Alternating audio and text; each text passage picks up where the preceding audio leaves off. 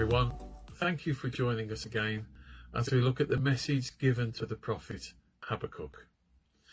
I'd like us to get straight into this study, so please find the book of Habakkuk in your Bibles and we'll make a start.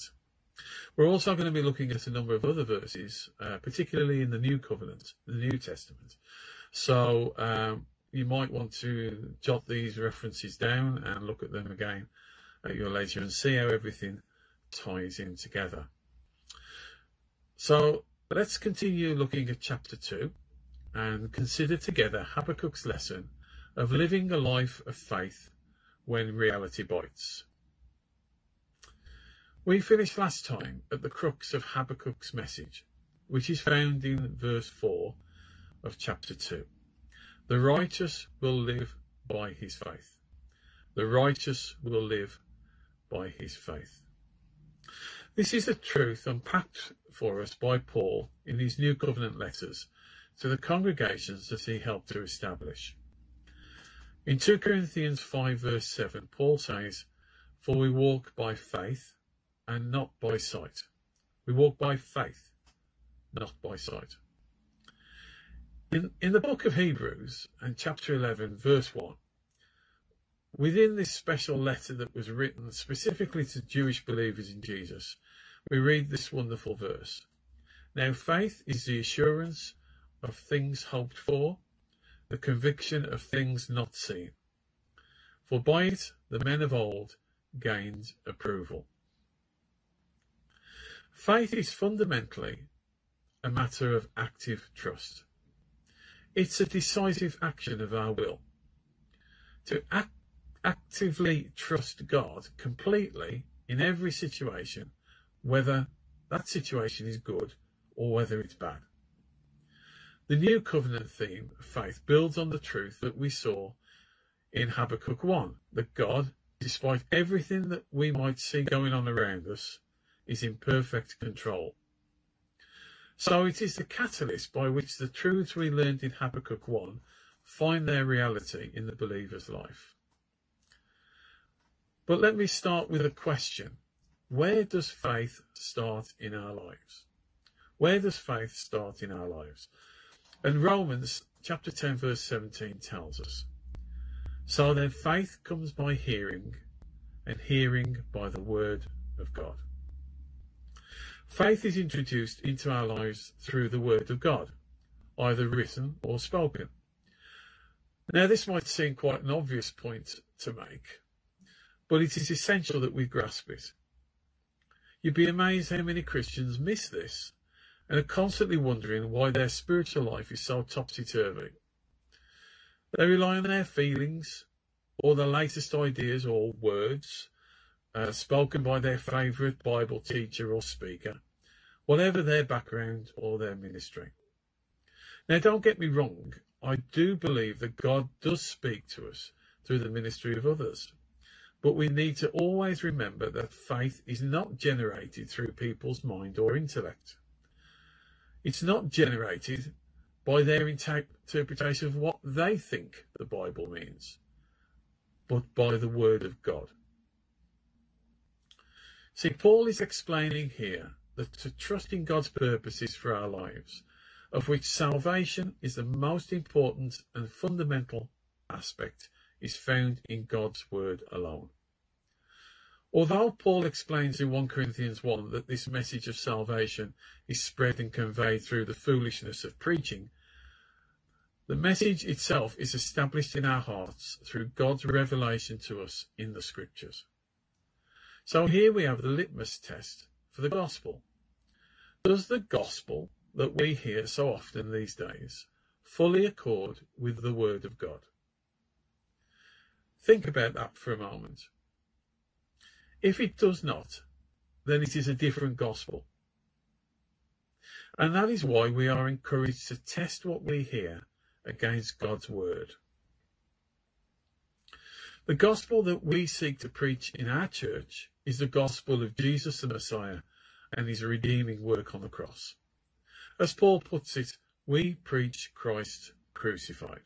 I've said it before and I'll continue to say it. We preach Christ crucified.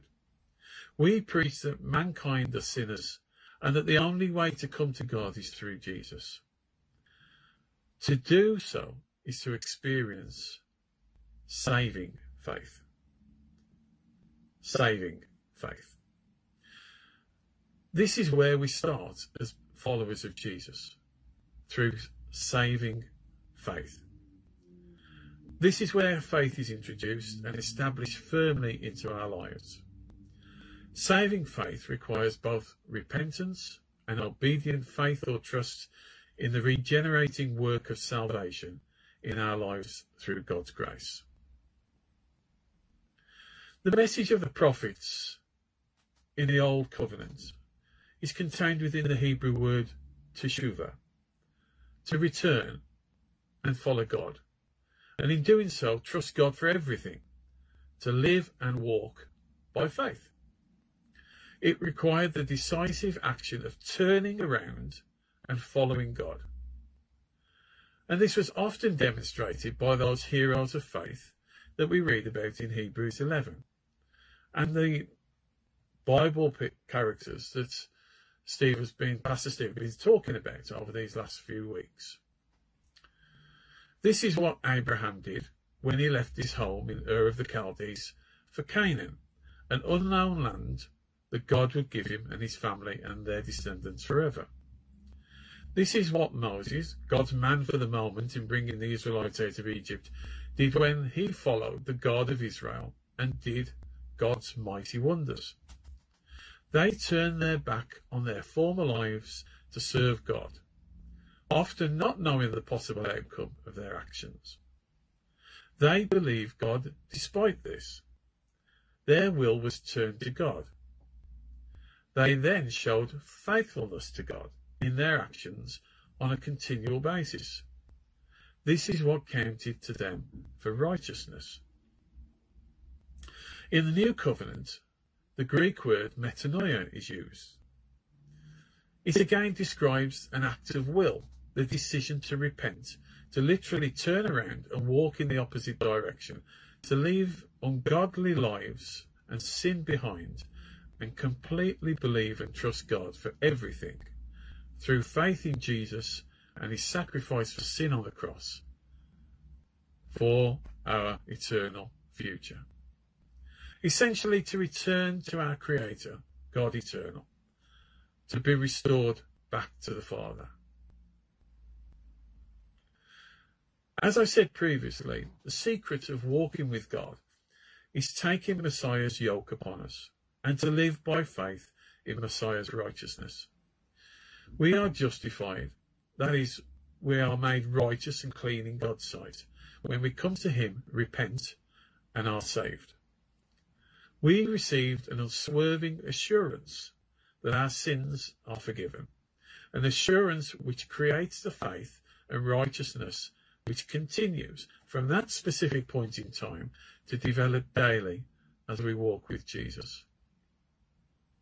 So we can see that the English words translated as belief or trust do not always really bring out the depth of the meaning of the word faith. It is so much more than just what appears to be a single event when we become followers of Jesus.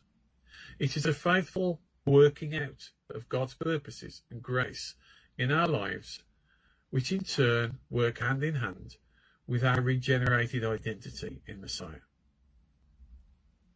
Although Paul in Philippians 2 verses 12 to 13 tells us to work out our salvation with fear and trembling, we do so by going and living out the very source of our salvation, which is God's Word, from where we constantly renew our minds and hearts as we are encouraged to do in Romans 12 verses 1 and 2. We should do this continually in reverent fear of God and joyful trembling, as the psalmist tells us in Psalm 2 verse 11.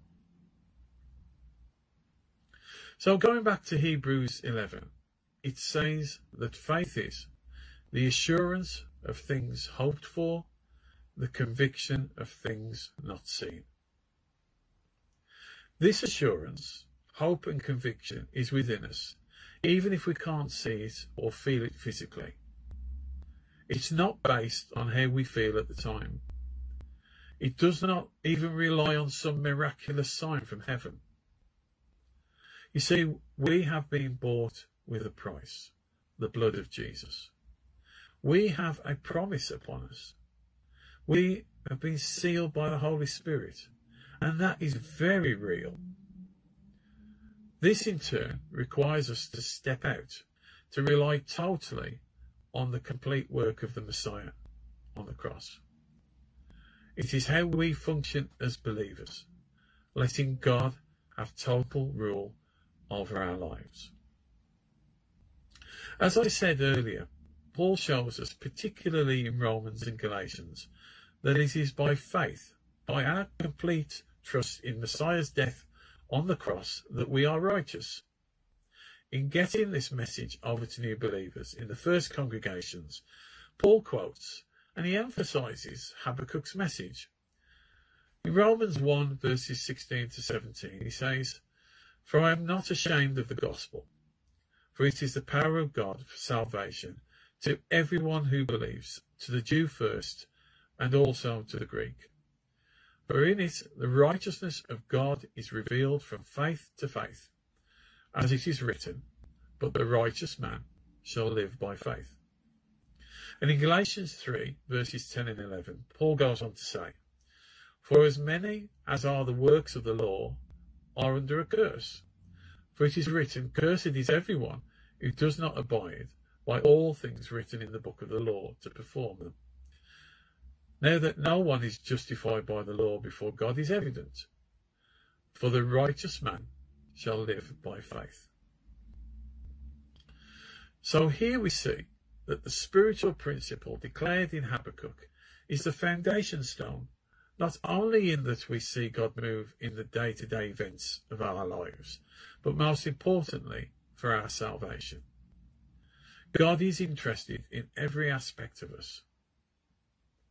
But most of all, he wants us to receive his salvation we receive our righteousness in him. We live safe in the knowledge that as we commit ourselves to him, he also commits himself to us. He restores the Garden of Eden ideal to the extent that we become a new creation, as Paul tells us in 2 Corinthians chapter 5, verse 17. You see, the problem is the constant battle with our old nature. When we sin, the relationship is severed. The relationship remains in place because of God's grace and God's grace alone in our lives. But we need to come to the Father. We need to come to God. We need to confess our sins, just as we are instructed to do in 1 John. It's a daily process of walking closely with Jesus. You know, I'm comforted that even Paul struggled with his old nature, despite his every effort to maintain a life of faith. The things he wanted to do, he couldn't. And the things he didn't want to do, he did. It was just a struggle. However, he realized that he always had the privilege of coming before the Father coming to his Heavenly Father and restore that relationship. God wants us to live a life of faith, but not just believing, also doing. Habakkuk says, the righteous will live by his faith. So we're talking about demonstrating God's righteousness in and through us in how we react and act before others. We are to live a life of humility before God and man. Because that's what God sees and that's what God rewards. Matthew 23 verse 12 says, Whoever exalts himself shall be humbled, and whoever humbles himself shall be exalted. And Proverbs 29 verse 23, a man's pride will bring him low, but a humble spirit will bring honour. Now, let's for a moment look at the book of James, or Jacob, as his actual name was. And let's read a few verses from chapters 1 and 2. And uh, perhaps we can now see the outworking of faith and righteousness in our lives. James 1. And these, uh, I'm going to be reading the, uh, these verses from verses 19 to 25. So you may want to turn to it to, uh, to read it through with me. This you know, my beloved brethren, but everyone must be quick to hear, slow to speak, and slow to anger. For the anger of man does not achieve the righteousness of God. Therefore, putting aside all filth, filthiness and all that remains of wickedness, in humility receive the word implanted, which is able to save your souls. But prove yourselves doers of the word, and not merely hearers who delude themselves. For if anyone is a hearer of the word and not a doer, he is like a man who looks at his natural face in a mirror. For once he has looked at himself and gone away, he has immediately forgotten what kind of person he was. But one who looks intently at the perfect law, the law of liberty, and abides by it, not having become a forgetful hearer, but an effectual doer, this man will be blessed in what he does. And in James chapter 2, verses 14 to 26, we read these verses.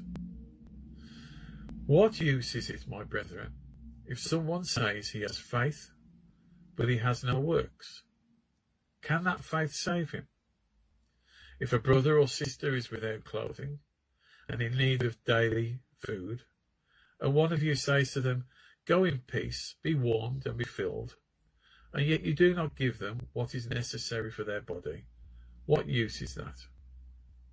Even so, faith, if it has no works, is dead, being by itself. But someone may well say, You have faith, and I have works. Show me your faith without the works, and I will show you my faith by my works. You believe that God is one. You do well. The demons also believe and shudder. But are you willing to recognize, you foolish fellow, that faith without works is useless? Was not Abraham our father justified by works when he offered up Isaac his son on the altar? You see that faith was working with his works, and as a result of the works, faith was perfected. And the scripture was fulfilled, which says, And Abraham believed God, and it was reckoned to him as righteousness and he was called the friend of God. You see that a man is justified by works and not by faith alone. In the same way, was not Rahab the harlot also justified by works when she received the messengers and sent them out by another way? For just as the body without the spirit is dead, so also faith without works is dead. You see, our righteousness is lived out as a product of our faith. The template for this was entrusted to the early congregations by Jesus, the first Jesus communities. These are what I've termed in some of the studies that I've done over the, the years the church unplugged. The church before it changed really out of all recognition of what God originally wanted it to be. The living faith which the early church community found in trusting Messiah was the preaching of the gospel and their deeds among the community. They were living the Jesus way. They were believing God, as did Abraham and others that we have already seen, and it counted as righteousness to them. And they are an example to us so, who are we being an example to? let me just ask that question again. As they are an example to us, when we look at the likes of Abraham, we look at the likes of Moses, we look at the likes of the early believers in Jesus. These are our examples. So, who are we being an example to? Who are we pointing to Jesus by being Jesus? We are Jesus' hands and his feet and his mouth. When people see us, I pray that they see Jesus. You know, the most amazing, probably one of the most amazing testimonies of the early church was that those around them knew and could see that these men had been with Jesus. Do people see Jesus in our faith? Do people see Jesus in our works? The two work together. One can't work without the other. Who are we pointing Jesus to by being Jesus? You see, we can't we can't achieve anything without God and His Holy Spirit working within us. We desperately need to have the Holy Spirit working in our lives every single day, without fail. Without Him empowering our lives, without Him directing us every day through His Word and through His witness in our spirit, we will struggle. We won't achieve what God wants us to achieve. We can try, but we will fail. As God has not set his seal of approval upon it. So we need to trust him. We need to walk with him. Just returning back to chapter 2 of Habakkuk, back to where we started, before we looked at this wonderful, this wonderful idea and reality and truth of not just an idea, but the truth of faith and righteousness. We see some other very important things. We see that God has got no time for the proud.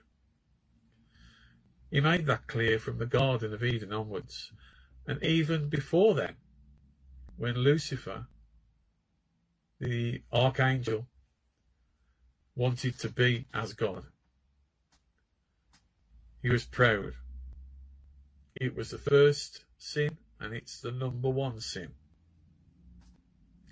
It was Lucifer's downfall. And this terrible sin has permeated mankind since the fall of Adam and Eve in the Garden of Eden. Fast forward to Habakkuk's day, and we see that God still has no time for the proud. Despite their reputation and the intentions for dominance, God had no time at all for the Babylonians, or as they're termed, the Chaldeans in the book. He had no time for them. And Habakkuk reveals this as we read on in the rest of the chapter, where God says that their day will come. And we know, don't we, both from the stories in the book of Daniel and ancient history, it shows us that their day did did come. God did have his way. You see, God continues to show us that he is ultimately in control of our future as we acknowledge him in true obedient faith and in righteousness. It's been a wonderful subject to study together. But it all starts at the cross. And if you have never made the choice to follow Jesus, or perhaps you've done so in the past, but now you're far from God, now is the time for you to make that decision. Now is the time for faith to be birthed within your spirit. Faith is the time, now is the time for faith to become a reality in your life. Not tomorrow, not next week, not when you think, oh, I'll get round to it one day. But the Bible tells us that now is the day of salvation. God is speaking to us all. He's, he's reminding us that we need to live a life of faith. He's reminding us that we need to live a, a life of righteousness. And he's bringing us constantly back to the cross, where it all starts, where it all begins. There is no other way except through the cross. If you want to know more about this, then contact us. Get in touch with me, get in touch with Pastor Steve. The details, our contact details are on our website. They're on our Facebook page. And we would be happy to introduce you to Jesus. It would give us great joy to do that.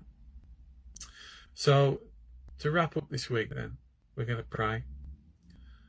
And uh, I trust that uh, this has been a good introduction to a fantastic subject. Take the opportunity to get into God's Word and study it for yourself. Test out what you've heard and uh, let it get right into your soul and into your spirit. And let's walk closer to Jesus every single day. So let's pray together.